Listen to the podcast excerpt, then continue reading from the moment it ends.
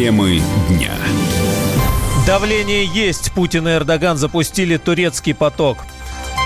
Заявление будет. Трамп выступит в связи с атакой на базу США. Все сами. Иран не отдаст США черные ящики разбившегося Боинга. И что может быть лучше, названы самые качественные российские товары. Все подробности далее. Вы слушаете радио «Комсомольская правда» в студии Игорь Измайлов. Владимир Путин и Реджеп Эрдоган открыли вентиль газопровода «Турецкий поток». Теперь э, нефть отправилась к потребителям в Южной и Юго-Восточной Европе. Во время торжественной церемонии Владимир Путин поблагодарил Реджепа Тайпа Эрдогана за проявленное при строительстве турецкого потока политическую волю. С вами живем в сложном мире. И, к сожалению, в регионе, в котором мы находимся, наблюдаются серьезные тенденции к обострению ситуации. А вот Турция и Россия показывают совсем другие примеры. Пример взаимодействия и сотрудничества на благо наших народов и народов всей Европы, всего мира. Уверен, мы будем действовать также и в будущем и будем добиваться новых успехов. Газопровод, конечно, турецкий поток. Но вот что на это ответил Эрдоган, узнаем прямо сейчас у нашего корреспондента, э, специальный корреспондент «Комсомольской правды» Дмитрий Смирнов прямо сейчас из Стамбула. Дима, приветствую. Как прошла церемония?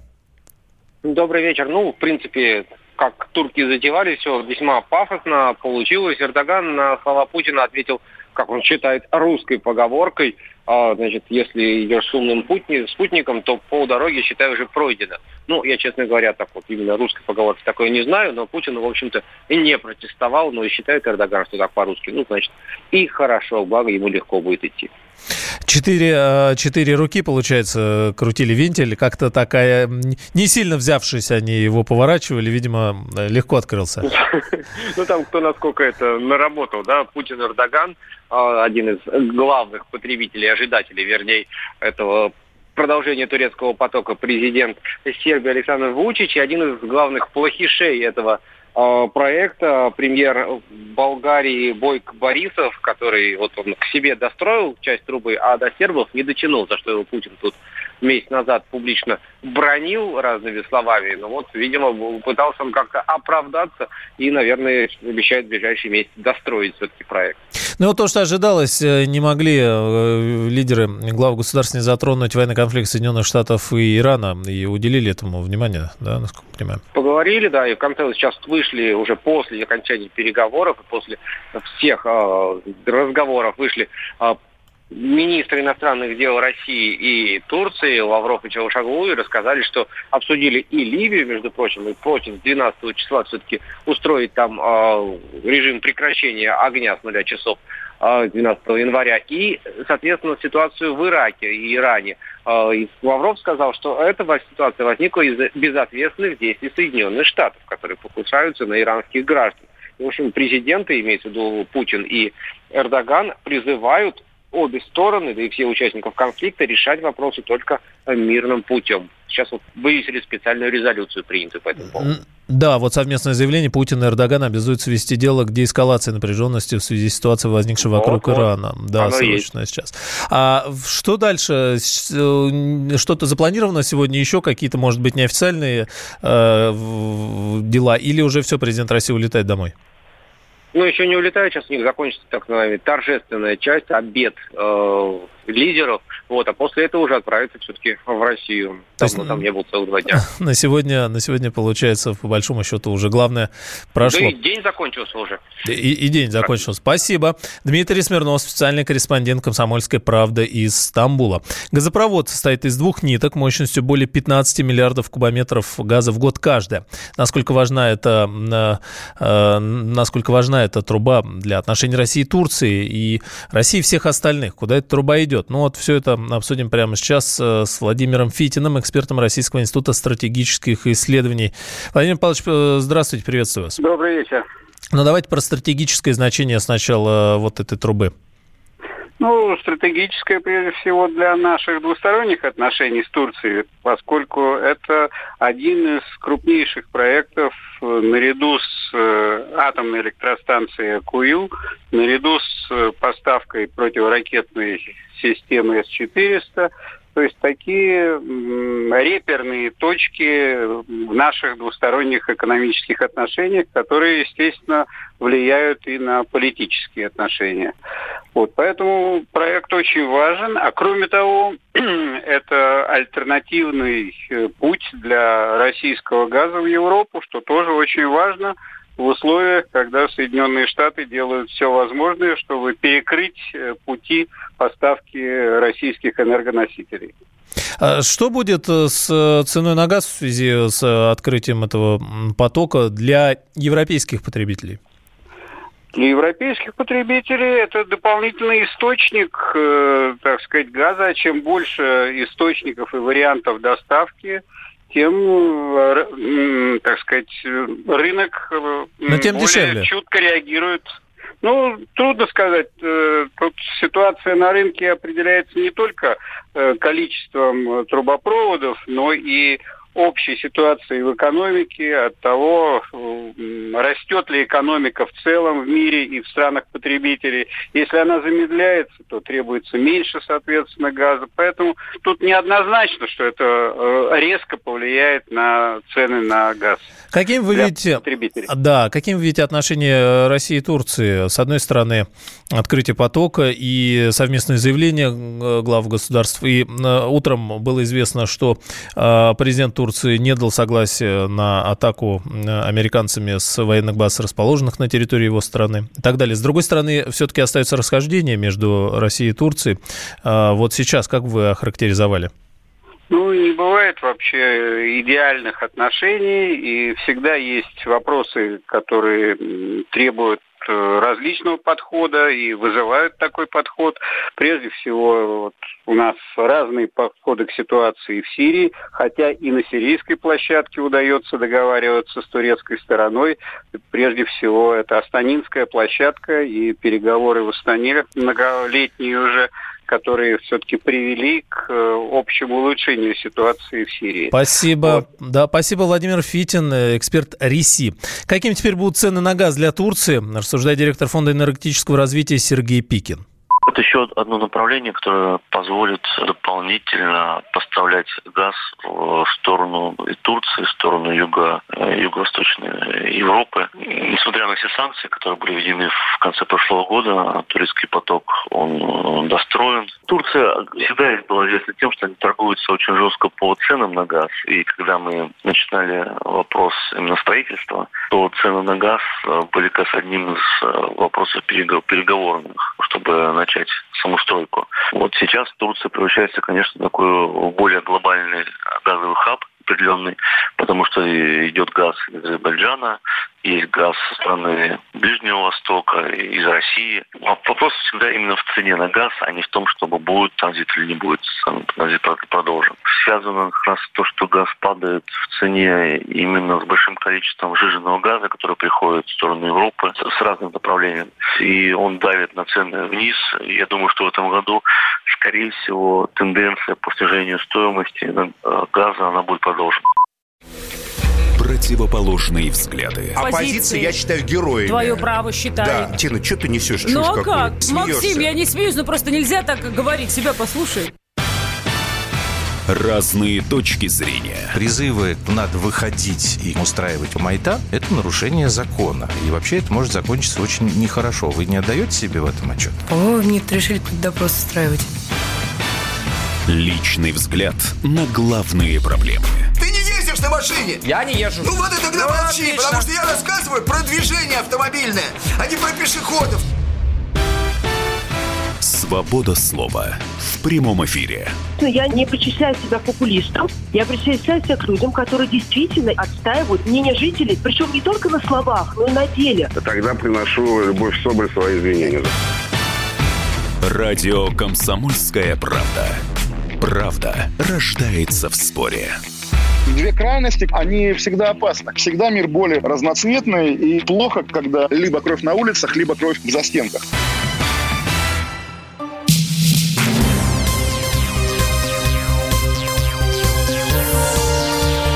Темы дня. Вы слушаете радио «Комсомольская правда» в студии Игорь Измайлов. В американском конгрессе призвали прекратить провокационные действия США в отношении Ирана. Это заявление сделала председатель Палаты представителей Конгресса Нэнси Пелоси. Внимательно следим за ситуацией вокруг атаки на американские базы в Ираке. Мы должны обеспечить безопасность наших военнослужащих, в частности, закончить ненужные провокации администрации президента и призвать Иран прекратить жестокость, написала она в Твиттере. Тем временем американская пресса заявляет, что США заранее перехватили информацию об ударе по двум базам в Ираке и предупредили свои войска. В Российском Совете Федерации ситуацию вокруг удара по американским базам назвали шагом к конфликту, в который будут втянуты многие страны.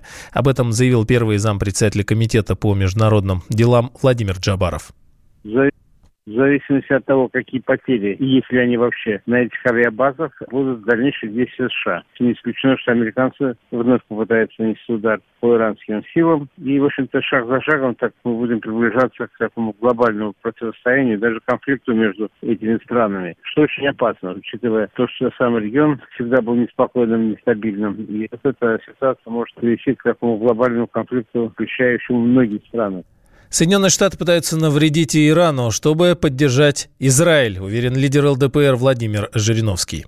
Мы с вами можем точно не знать, куда будут очередные удары нанесены и со стороны Ирана, и со стороны США и их союзников. Я сообщаю вам главное. Решение об расчленении Ирана доведением его до состояния невозможности производить не только ядерное оружие, но и любое другое, принято 10 лет назад. И я об этом сообщил. То есть ядерный конфликт принципе на Ближнем Востоке запланирован. Даже количество жертв уже определено. 50 миллионов. По Ираку почему нанесли, э, вторглись э, Буш и руководство Британии? Потому что Израиль боялся э, Ирака. А Иран тоже противник Израиля. То есть они, вторгнувшись в Ирак, думали ослабить Ирак, на самом деле усилили Иран. А Иран еще более страшный противник для Израиля. У Израиля простая формула. Никто на Ближнем Востоке не должен иметь ядерного оружия. Кто попытается это сделать, будет уничтожен. Поэтому они будут, э, вот это вот убийство генерала. Зачем убивать генерала? Это очередной сценарий. Конфликт на Ближнем Востоке уже вызвал скачок цен на нефть. Как все это связано между собой, объясняет ведущий аналитик Фонда национальной энергетической безопасности, эксперт финансового университета Игорь Юшков.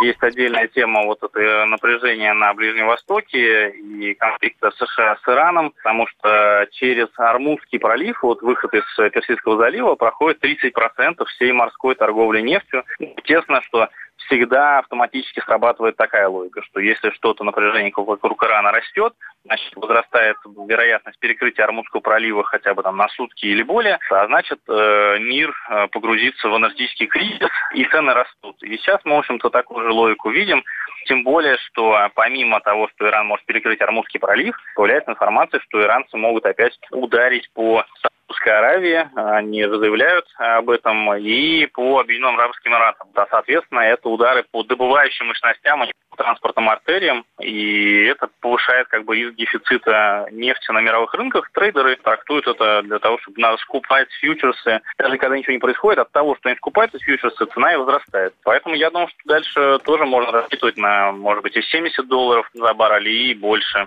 Конфликт США и Ирана начался еще в 99 году, напоминает обозреватель RT и ведущий радио «Комсомольская правда» Александр Гурнов. Должен напомнить, что обострение произошло не сейчас. Вообще конфликт, конфликт, серьезный конфликт между Ираном и Соединенными Штатами, и это напомнил сам Трамп пару дней назад, начался в 99 году, когда э, иранцы, иранские студенты взяли в заложники э, 52 дипломата э, американских и держали их в заложниках, я вам напомню, 444 дня американцы не могли спасти своих дипломатов, да, несмотря ни на что. Или долгие-долгие переговоры, и только путем переговоров им удалось. Операция по спасению не удалась тогда, мы помним. Вот это оскорбление, оно свербит э, в сердце каждого американского политика, которые считают, что нужно вернуть в, в Иран вот тот режим, который был до так называемой исламской революции, когда Шаха свергли, и он в итоге убежал э, в Америку, и умер от рака, да, и воцарилась, воцарилась там исламская республика. Американцы уверены, что нужно менять режим. И пока этого не произойдет, они не успокоятся. Ястребы не успокоятся. Ну, а что касается вот непосредственных поводов, да, ну, они всегда были слабее и сильнее. Один из поводов, я думаю, заключается в том, что вот это вот соглашение по Ирану, из которого, из которого американцы вышли с приходом Трампа, да, оно дало Ирану некоторую передышку. Влияние Ирана в регионе начало расти, влияние Ирана в Ираке начало расти. Трамп это сделал специально, чтобы, значит, подхлестнуть свою компанию, что это может увеличить его рейтинг. Я не думаю.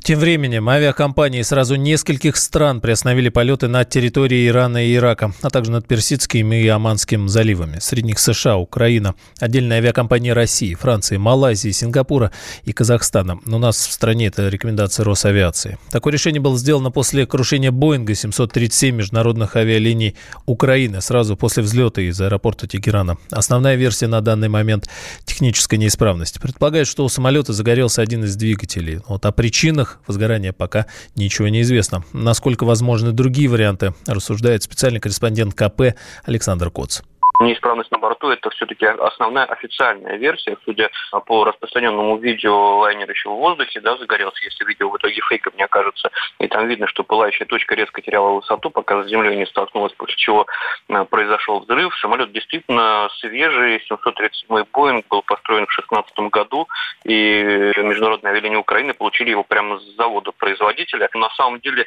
э, любое, любое расследование авиакатастрофы не должно исключать ни одну из версий, в том числе э, версия теракта. Кстати, буквально накануне президент Ирана э, Хасан Рухани, это еще до нанесения ракетных ударов по базам США, комментируя слова Трампа о 52 целях на территории Ирана, которые могут быть атакованы американцами, напомнил о сбитом э, американцами же в 1988 году пассажирском самолете иранском. Тогда погибло 290 человек, и вот Рухани намекнул, что эти погибшие более веская причина для ударов возмездия. Да. Но на Востоке, конечно, могут очень долго хранить обиду, э, вынашивая планы мести, но предположить, что Тегеран в качестве э, этой мести вдруг возьмет и угробит собственных граждан, все-таки как-то а, тоже экзотично, что не исключает интересы неких третьих сил, да, которые могли бы воспользоваться и так взрывоопасной ситуации в регионе, чтобы еще а, больше добавить э, масла в этот разгорающийся пожар. Боинг 737 международных авиалиний Украины пропал с радаров сразу после взлета из аэропорта Тегерана утром в среду. Позже стало известно, что он рухнул недалеко от аэропорта. Все 179 человек, которые были на борту, погибли.